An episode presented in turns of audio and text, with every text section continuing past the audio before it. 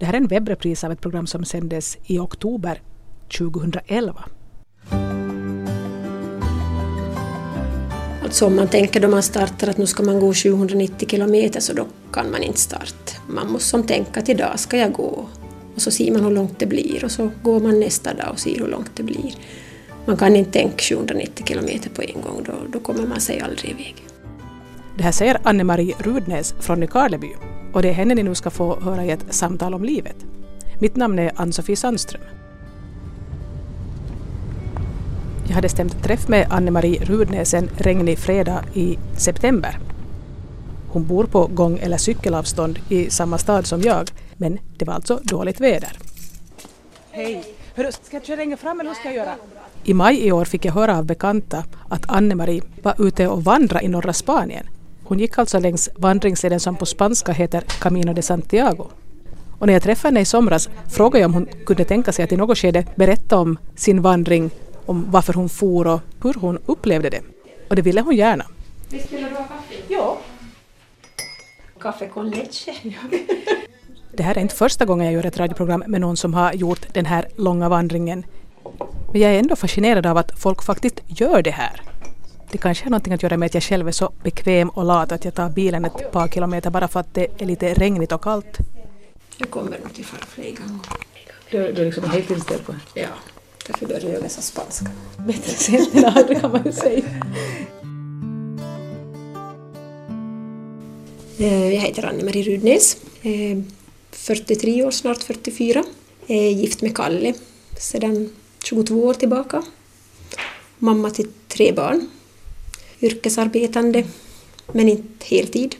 Har jobbat nog ganska mycket i många år. Jag är hem från Nykarleby, uppvuxen och var borta och studerade i Umeå men kom tillbaka efter studierna. Jag ber henne berätta om den speciella resa hon gjorde tidigare i år. Ja, jag har pilgrimsvandrat i Spanien. Eller jag startade i, i södra Frankrike och vandrade längs med Jakobsvägen till Santiago de Compostela. Jag var borta en månad ungefär. Jag tog den här klassiska vägen som det kallas. Man kan ju nog gå ännu längre norrifrån i Frankrike men, men det här är den här vanligaste vägen. Vad var det som gjorde att du ville gå just nu?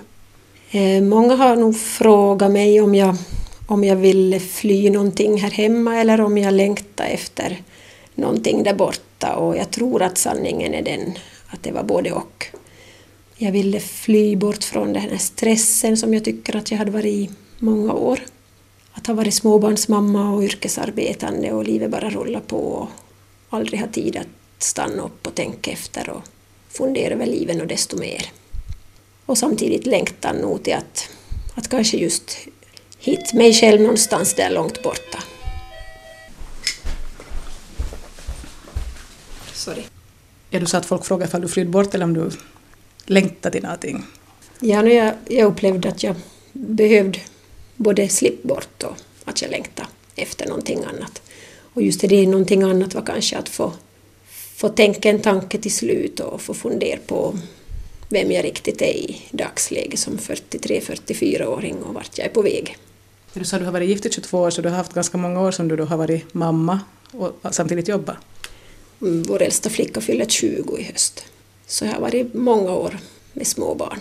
Nu är de så stora att jag tyckte att det här var möjligt. Första gången då jag hörde pratas om pilgrimsvandring i Spanien så tänkte jag att eh, det där är nog någonting som jag ska göra sen då barnen har flyttat hemifrån och jag ska gå med min man. Och, men eh, i fjol höstas så kom jag till en punkt att jag upplevde att jag måste, jag måste hitta på någonting annat för mig själv. Antingen ta en alterneringsledigt eller göra någon sorts paus för att komma ikapp. Och då började jag fundera på det här och så kom jag till att det var praktiskt möjligt att genomföra i maj. Vår flicka som studerar i Åbo så, så skulle komma hem och vara hemma i maj och kunna hjälpa till lite med det här praktiska. Det som gjorde att jag bestämde egentligen i, i fjol, så var i oktober, det var att jag, jag var ensam fram och tillbaks till Italien. Min mans syster bor där och har tvillingar och jag var nog bara själv och hjälpte dem resa. Och då insåg jag att inte måste man ju ha någon med sig då man reser. Man klarar nog bra av att resa själv. Det hade jag aldrig tänkt på tidigare. Och då började de här tankarna gro att kanske jag nu redan skulle kunna fara på pilgrimsvandring. Inte behöver jag ha någon med mig. Och det kanske kan vara en fördel också att fara ensam. Och det tycker jag absolut att det var. Jag tror att jag upplevde mer gemenskap med andra pilgrimer då jag gick ensam från början än vad jag skulle ha gjort om jag skulle ha haft min man eller någon väninna med mig. Att, att då tyr man sig till varann och då lär man inte som känna andra lika mycket. Du sa att du hörde om det här pilgrimsvandringar i Spanien för ganska länge sedan. Eh, första gången jag hörde pratas om det så var det ett par från Nykarleby. Jag tror att det var ungefär tio år sedan det var första turen. Och sen var jag och lyssnade på Tom Tiainen från Kokkola då han hade föreläsning om sin vandring för kanske fyra, fem år sedan. Så det var nog kanske då jag riktigt hörde Tom berätta som jag tänkte att det där ska jag nog också göra någon gång. Jag frågade Anne-Marie Rudnes vad det var som gjorde att hon kände på det sättet. Dels var jag nog intresserad av Spanien som land. Sen så är det nog också den här existentiella eller andliga dimensionen i att gå en pilgrimsvandring som tilltalar. Sen är det också en historia med, med pilgrimsvandringen, att människor har i tusen år gått den här samma leden om tanken att, att man blir en del av historien då man gör det. Jag såg att du hade skrivit på den här, eller på din Facebook-sida att ni var liksom, var det 14 000 som registrerade sig som pilgrimer då i maj när du var där? Det låter ganska mycket. Ja, det där kollade jag upp förstås när jag kom hem och det var alltså över 14 000 som gick den här leden precis som jag gick i maj månad. I fjol var det sammanlagt på hela året 270 000 pilgrimer. När jag hör folk berätta om sådant tänker jag oho, att det skulle jag aldrig orka, det skulle min kondis inte hålla för, men att är du en sån där sportig typ så att du har liksom grundkondis och att du rör på dig mycket annars? Jag strävar efter att motionera regelbundet, men lite är det som med stressen också, att, att det är nog sånt som får stå tillbaka och med mycket annat. Men någon sorts grundkondition, det kan jag väl nog säga att jag har. Så när det, det där att gå många hundra kilometer var inte för dig så där att det kändes som en helt omöjlig sak? Alltså om man tänker då man startar att nu ska man gå 790 kilometer så då kan man inte starta. Man måste som tänka att idag ska jag gå och så ser man hur långt det blir och så går man nästa dag och ser hur långt det blir. Man kan inte tänka 790 kilometer på en gång, då, då kommer man sig aldrig iväg. Du sa här tidigare att du, du ville ha tid att tänka och fundera och sånt. Jag har alltid tyckt att jag tänker bra då jag promenerar eller att jag har bra att formulera mig. Min terapi under många år har varit att gå ut och gå med en väninna och på något sätt så tror jag att det finns någon koppling mellan benen och huvudet som gör att man mår gott. Alltså de flesta vet det att man pratar bra då man promenerar och man tänker bra då man promenerar. Vilka reaktioner fick du Anne-Marie när hon hade bestämt sig att berätta åt folk om sina planer? Alla varianter. Alltså många tyckte att vilken fantastisk idé och andra tyckte att nu är det nog nödvändigt. att kan man nog inte ja, göra något annat eller bil på något annat sätt eller men nu tycker jag de flesta var positiva och uppmuntrande. Nu fanns det ju förstås sådana som funderade att ska jag nog faktiskt våga fara själv som av, av mina släktingar och sådär. Men eh, min man tvivlade aldrig på att jag inte skulle klara mig själv. Tvivlar du själv på att du skulle klara dig själv då? Inte så mycket så att jag skulle ha lämnat hem. Fast jag betraktar inte mig själv som någon speciellt modig person, det gör jag inte. Men, men det där hade jag nog mod till att göra.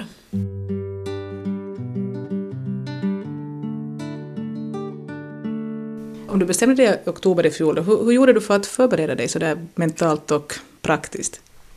Jag bokade flygbiljetter i januari och någon gång där så handlade jag nya vandringsskor åt mig. Man behöver nog gå in vandringsskorna ordentligt om man ska gå så där långt.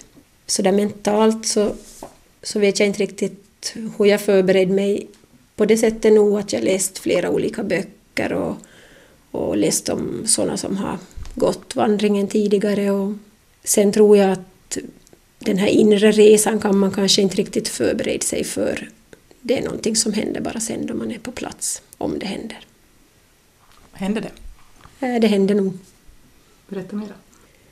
Eh, Ove Wikström, en sån här favoritförfattare som jag har, så han har sagt att, att för att starta upp en inre resa så måste man först befinna sig i någon sorts själens vilostadium. Och det där tyckte jag lät kanske lite flummigt då jag läste första gången men kanske att det var någonting sånt som hände sen att då, då man faktiskt började vila från vardagen och från stressen och man bytte miljö och så kom man liksom i en sån vila inuti att man, man kunde faktiskt upptäcka saker om sig själv och göra den här inre resan.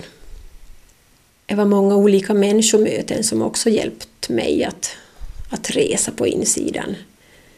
Jag kommer ihåg bland annat en kvinna som jag träffade tredje dagen då vi var på väg ner från Pyrenéerna. Och man umgås ju på ett speciellt sätt då man träffar någon där på kaminon. Man frågar ofta först att du speak English. Eller jag som inte kan spanska frågar i alla fall så. Och sen så frågar man What's your name? Och, och sen så frågar man varför man går kaminon. Och bara på de här tre meningarna så kunde man liksom hamna i djupa diskussioner med någon. Och den här tyska kvinnan då som, som jag pratade med i tredje dagen så hon, hon började berätta om, om sitt liv och varför hon gick och om sin sorg efter enda barnet som hon hade mist som sexåring efter en operation. På något sätt så delade jag sorgen med henne där och, och gråten och på något sätt så startade upp någon sorts reningsprocess hos mig själv. Alltså man pratar sällan väder och vind och sånt utan det var mycket filosoferande och ju flera pilgrimer man träffade desto fler blev historierna om varför man gör det och vad man längtar efter och vad man söker. Och, och när de frågade dig då, vad svarade du åt dem när du var där? Jag svarade att jag, jag söker någon sorts frid och ro inom mig själv som, som jag skulle vilja hitta där och kanske få med mig hem. Det var nog en, en vanlig orsak. Jag träffade förstås på många just som hade sorg eller, eller som bearbetade en skilsmässa. Någon som en, en rolig tysk man som, som gick för att tacka för sitt nya hjärta. Jag trodde när han sa att han hade fått nytt hjärta att han liksom allmänt berättade att han hade funnit en tro eller någonting och så sa han nej, nej och så lyfte han på sin blus och visade ärr efter hjärttransplantationen. Han hade blivit hjärttransplanterad för sex år sedan och skulle tacka för sitt hjärta och gå hela vägen till Santiago. Och han klarade hela vägen, jag vet det. Han hade ju förstås många mediciner och sånt som han hamnade och ta men och han var ju mellan 65 och 70 år gammal. Var det många som då var starkt troende katoliker som var därför liksom att de gjorde det för att det hör till deras tro? Jag träffar väldigt få starkt troende katoliker om man säger så. Så nog fanns de men, men många som går har inte på det sättet någon uttalat starkt eller stark tro men kanske söker någonting. Så det är liksom sökare i största allmänhet och inte nödvändigtvis troende sökare? Så uppfattar jag det då jag gick. Hade det för dig någon sån religiös dimension? Det hade det nog. Och på något sätt upplevde jag att de som jag mött under vägen som delar min tro så kanske upplevde allra djupast gemenskap med. Ofta kom det ju på tal just från den där frågan att varför går du kaminen? Och då fick man ju svar också på den frågan. Jag tänker speciellt på Peter från Australien som jag träffade. Det var ganska i början på vandringen det finns ett berg som heter Förlåtelsens berg, Alto del Perdon, som, som jag stod och fotograferade några sådana järnpilgrimer som strävar upp för berget där. Och då, då frågade han vänligt av mig om, om han fick fotografera mig där eller om han skulle ta med min kamera en bild av mig och sen så började vi prata och, och slog följe vi märkte att vi hade ganska samma takt om man går. Man, det är jobbigt att gå med någon som går för hårt och det är jobbigt att gå med någon som går för långsamt. Men vi märkte att vi hade ungefär samma takt och så slog vi följe och började prata. Och det kom fram att han också jobbade inom vården och, och att han, han var katolik. När vi hade vandrat någon kilometer tillsammans så berättade han att han hade varit en sån där franciskanerbror på 70-talet i Australien i sex år. Men sen hade han nog farit bort från klostret och, och gift sig och fått familj. Och han hade en bättre guidebok än vad jag hade så han frågade mig om jag skulle följa med och, och se på, på en sån här tempelriddarkyrka som fanns i Eunate, en by som är lite på sidan om kaminon, att man går som en omväg för att komma dit. Och jag tänkte att det där vill jag nog göra. Jag hade läst lite om, om tempelriddarna och visste att det var sådana som beskyddade pilgrimer på 11-1200-talen.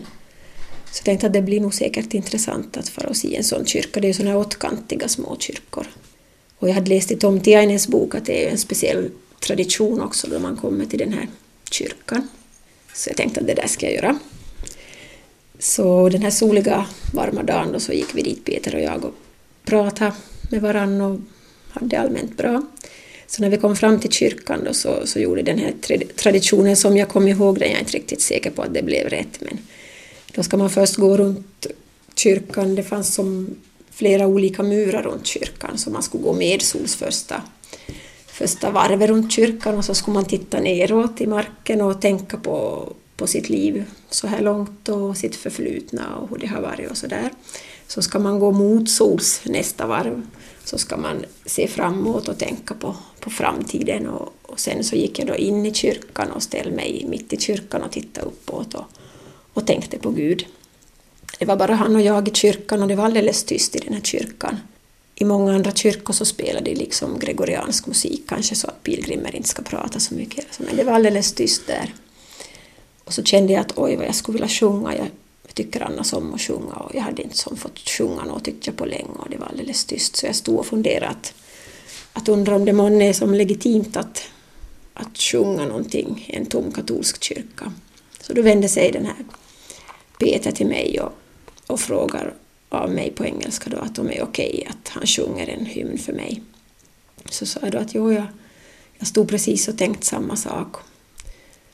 Så med mäktig röst så stämmer han in och, och sjunger en sån här gregoriansk latinsk hymn där så det bara ekar mellan valven. Och sen så sjöng jag då för honom Jag lyfter ögat mot himmelen med den här gamla Dala-melodin. Och det var en sån där stund som, som jag aldrig kommer att glömma.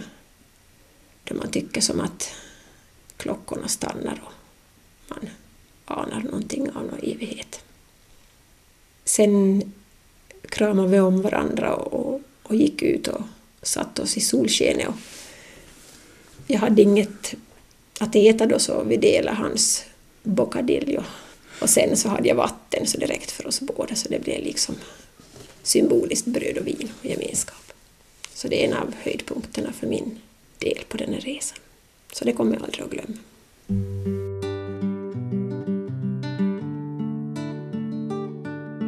Jag hade ingen som jag följdes åt med liksom hela vägen men jag flög till Biarritz när jag startade. Och när jag checkade ut mitt bagage i Biarritz så träffade jag på Eva och Lena från Stockholm som också stod och väntade på sitt bagage och jag såg att de hade ungefär likadana ryggsäckar som jag och hade stavar och så jag frågade av dem om de var pilgrimer. Så de sa jo.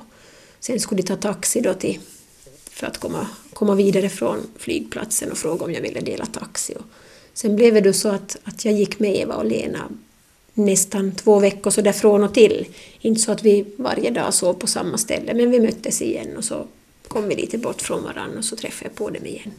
Så när de avslutade sin vandring i Burgos då så hade vi sista kvällen med tjejerna där i Burgos.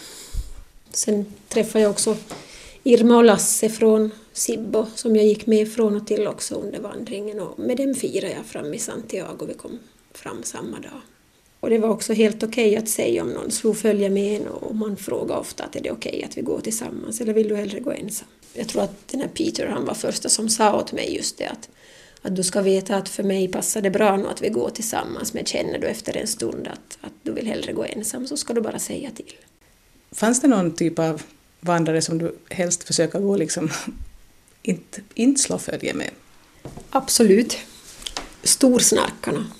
Alltså många människor snarkar ju lite sådär till mans monotont så att man liksom bara blir trött av det. Men sen fanns det de här storsnarkarna. Jag, jag försökte ta lite med humor så jag skrev en inofficiell snarkarnas svarta lista eller pilgrimernas svarta lista som jag sen till slut hade tre namn på som jag nog skydde som pesten. För att kvala in på den här svarta listan så så skulle man dels snarka väldigt eh, ljudligt. Säkert rörde det sig om 80-90 decibel. Jag läste att världsrekordet i snarkningen är på 93 decibel. Men jag tror att de här storsnarkarna var nog säkert över 80 decibel. Kriterium nummer två för att komma in på listan så var det att, att eh, det var inte det här monotona snarkandet utan det blev sådana där konstiga melodier och grymtningar och liksom andningspauser och sånt. Och nummer tre var då att, att det var ingen annan än snarkaren som kunde sova i det där rummet.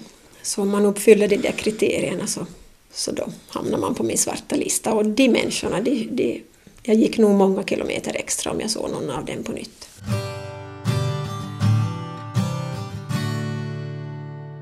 Det finns ju ett sånt där talesätt att Caminon ger dig allt vad du behöver. Behöver man någonting sådär så, så dök det upp. Och jag träffade en amerikansk eh, kvinna som berättade att hon hade fått en riktigt svår magsjuka. Hon startade på ett sånt ställe där det var väldigt lite pilgrimer. Och så fick hon svår magsjuka. Hon trodde att hon hade fått av vattnet och några bobbor och, och, hon var liksom så trött så hon visste liksom inte hon skulle orka börja söka reda på någonting. Men då pratade hon med kvinnan som, som låg i sängen bredvid och då var hon läkare och var specialist på magtarmsjukdomar. Så då fick hon vad hon behövde. Råkade du ut för något sånt, att du fick vad du behövde? Ja, faktiskt så där riktigt rent konkret fick jag det en gång. Det var mot slutet av vandringen så då kände man sig ganska sådär proffsig som pilgrim. Man märkte att det kom nya och man tänkte att det här, det här kan jag. Och, och jag var inte så noga då heller mot slutet att läsa som i, i guideboken att, att nu är det si och så långt till nästa ställe där man kan köpa det ena eller det andra. Utan jag tänkte att det fixar sig, för det brukar det göra.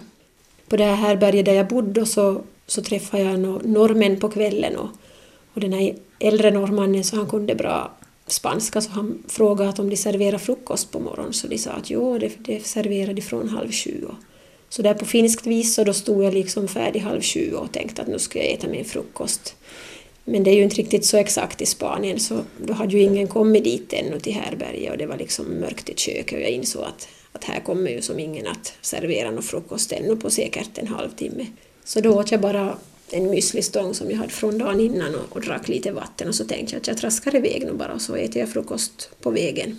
Då hade jag som sagt inte läst på i min guidebok att det var, tror jag, 11 kilometer tills jag skulle kunna äta frukost. Och det var ganska krävande vandring. Det var i och för sig nedför men det var väldigt ojämnt och det var stenigt och man fick som koncentrera sig i princip på varje steg. Så kände jag där att jag höll faktiskt på att bli väldigt hungrig och jag började känna mig sådär svag och skakig. Och och då jag tog fram guideboken och insåg att jag ska gå många kilometer ännu innan jag får någonting att äta så blev jag faktiskt sådär, nej men kära någon, vad ska jag ta mig till? Då, stod det plötsligt en kvinna och delade ut körsbär där mitt i skogen uppe i bergen. Det måste ju, vi måste ju ha passerat någon väg eller någonting där hon hade stannat någon bil och gått en bit på vägen men då, då delade hon ut körsbär till alla och skulle hon nog inte ha tagit betalt för sin påse med körsbär som man fick, fick sen så, så skulle jag trott att hon var en ängel som stod och delade ut körsbär. Men eftersom hon tog en euro för den här körsbärspåsen så var det väl nog en människa. Men det var så där konkret. Jag kände att jag verkligen behövde få någonting att äta. Och aldrig har jag ätit så goda körsbär. Mörka, stora, röda, saftiga körsbär. Hur kändes det när du, när du kom fram då till Santiago de Compostela? Den här dagen då jag kom fram så hade jag egentligen inte planerat att komma fram. Jag hade tänkt att jag skulle sova fem kilometer från Santiago och gå in på morgon till Santiago. Men då hade jag just lite telefonkontakt med Irma och Lasse och, och, och, så visade det sig att de hade kommit fram den dagen och så skrev de att, att det skulle vara roligt om jag också kommer fram den dagen om jag bara orkar. Så, så jag var på något sätt inte riktigt mentalt förberedd på att gå in till Santiago den dagen då jag gick och det blev en, en lång vandringsdag. Jag gick 40 kilometer, det var längsta dagsetappen. Men då, då jag såg första Santiago-skylten och insåg att jag håller på att komma fram så då kom nog liksom en våg av känslor och då ringde jag åt min man och Åh, jag håller på att gå in till Santiago, det här har jag klarat, liksom, kan du tro? Och, och så började nog tårarna rinna på mig då att, att tänk, nu har, jag, nu har jag gjort det här som jag kanske misströstade vid halva sträckan att kommer jag att orka. Men, men sen, sen gick det nog riktigt bra. Visst var det mäktigt och nog kändes det fint då det i den här pilgrimsmässan sen sa att att en pilgrim som hade startat i San Jean Pied på hade kommit fram dagen innan då till Santiago. Och, och visst var den här mässan fin med Butafumeiron, det här rökelsekaret som svänger. Och, och nog gjorde jag som andra andra pilgrimer att jag var och kysste Jakob i nacken och sådana saker. Men, men det var liksom inte den stora behållningen. I den här allra första pilgrimsboken man känner till som är skriven någon gång på 1100-talet som guideboken så står det att att vägen är viktigare än målet eftersom pilgrimsvandringen för människan tillbaka till livet. Och, och, så blev det nog för mig att det var nog som vandringen som helhet som var viktigare än det att komma fram. Jag tyckte att själva Santiago var, om jag riktigt får säga som det var, så tyckte jag var nästan förskräckligt. Man hade varit som en månad på vandring och varit för sig själv, så kom man till en storstad och det var mycket ljud och det var kom och köp och här ska du ha souvenirer och, och det här kan du inte föra hem utan och jag tänkte först bara att nej, jag vill bort och jag kan inte köpa någonting. Och, så jag ville bara därifrån för det var som en kulturchock.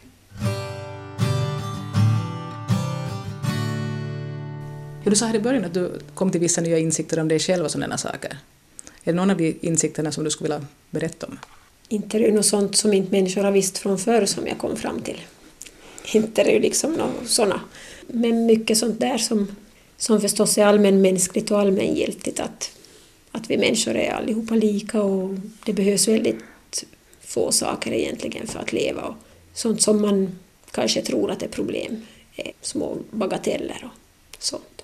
Och att jag nog får vara den jag är, att jag inte behöver låtsas att jag är någon annan än den jag är. Har du tidigare trott det då, eller ansett dig själv att du skulle måste försöka vara någon annan än du är?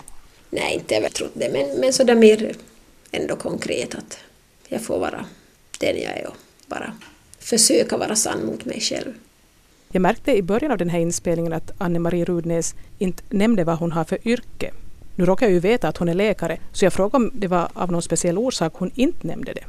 Faktiskt så var det medvetet som jag inte sa mitt yrke, för det var någonting som man inte gjorde på Caminon. Vi är så van liksom att indela in människor i kategorier utifrån vad man jobbar med. Där kunde man liksom ha varit i djupa samtal med någon en hel dag och man hade inte en aning om om det var liksom en, en busschaufför eller en annan läkare eller om det var en rik jurist från Australien eller om det var liksom en nunna som var civilt klädd.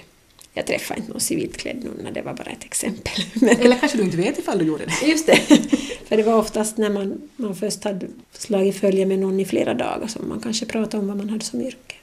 När Vi pratade om det här då i somras när du hade det, så det så sa du att du hade skrivit dagbok. Jag skrev dagbok varenda dag och det tror jag nästan alla pilgrimer gör. Åtminstone många som jag mött så satt och, och plitade i sina böcker sen då man kom till vandrarhemmet på eftermiddagen och hade liksom bäddat sin säng och duschat och sådär pigna till. Så då började man skriva sin dagbok. Dels skrev jag förstås sådana där liksom rent konkreta saker, hur långt jag hade gått och, och sådär, men också nog vilka människor jag hade mött och, och vilka tankar jag hade haft. Eller, inte var det ju så att man hade stora tankar varje dag om, om man var trött i benen och hade skavsår så inte tänker man några stora tankar då men, men ibland så flöt det på och man, man tyckte liksom att yes, det är det här som är livet och, och då försökte jag teckna ner det. Jag frågar Anne-Marie Rudnäs om hon känner att hon på något vis har förändrats av den här vandringen. Jag frågade min man ungefär efter en månad efter att jag hade kommit hem att om han märker någon skillnad. Så svarade han så där att, att, ja, att du har nog något lugnare över dig än vad du har haft tidigare. Sen har jag märkt att jag, att jag blir lättare rörd över saker än vad jag har blivit på många år. Alltså på något sätt berörd av människors vänlighet eller vackra saker eller fin musik. Eller. Det är något som jag har faktiskt tänkt på nu under, under hösten att jag är inte en sån person som gråter något speciellt mycket i vanliga fall. Jag tycker det har kunnat gå månader mellan att jag skulle gråta men, men nu kan jag göra det på ett positivt sätt. Någonting har, har förändrats i mig, lite i alla fall. Det nämndes tidigare i programmet att Anne-Marie Rudnäs är troende. Så jag frågade till slut om hon har lust att berätta lite mer om sin tro. Jag har nog haft en sån här barnatro hela mitt liv. Jag gick i söndagsskola då jag var barn. Och, men att det var väl ungefär då jag var 15 år som jag fick på något sätt en, en personlig tro. Min tro är inte så där väldigt komplicerad eller jag måste inte ha fina förklaringar på allt möjligt. För mig är det okej okay att vissa saker kan jag inte förklara eller mm, jag har väl en, en sorts barnatro men på ett vuxet sätt. Och det kände jag nog också tydligt av under vandringen just att, att för mig är tron mycket att jag aldrig är ensam. Jag har någon som är med mig i allt vad jag företar mig. Jag är aldrig ensam. Jag köpte en t-skjorta från Santiago på tal om att man måste köpa någonting där det står “You'll never walk alone”. Jag har också tyckt mycket om att spela fotboll och det gör jag än idag. Och jag tyckte det där var så bra. “You'll never walk alone”, Camino de Santiago, det är liksom mitt liv i en sammanfattning. Ni har hört Anne-Marie Rudnäs från Nykarleby i ett samtal om livet. Mitt namn är Ann-Sofie Sandström. Hur länge skulle du tro det tar förrän du nästa gång far iväg? Då någon har frågat förut så har jag sagt fråga min man, men jag skulle gärna fara ränna med tår. Det här var en webbrepris av ett program som sändes i radio 21 oktober 2011. År 2003 var Anne-Marie Rudnes och gick Camino Portugues med sina föräldrar. De gick från Porto i Portugal till Santiago de Compostela, en vandring på ungefär 270 kilometer.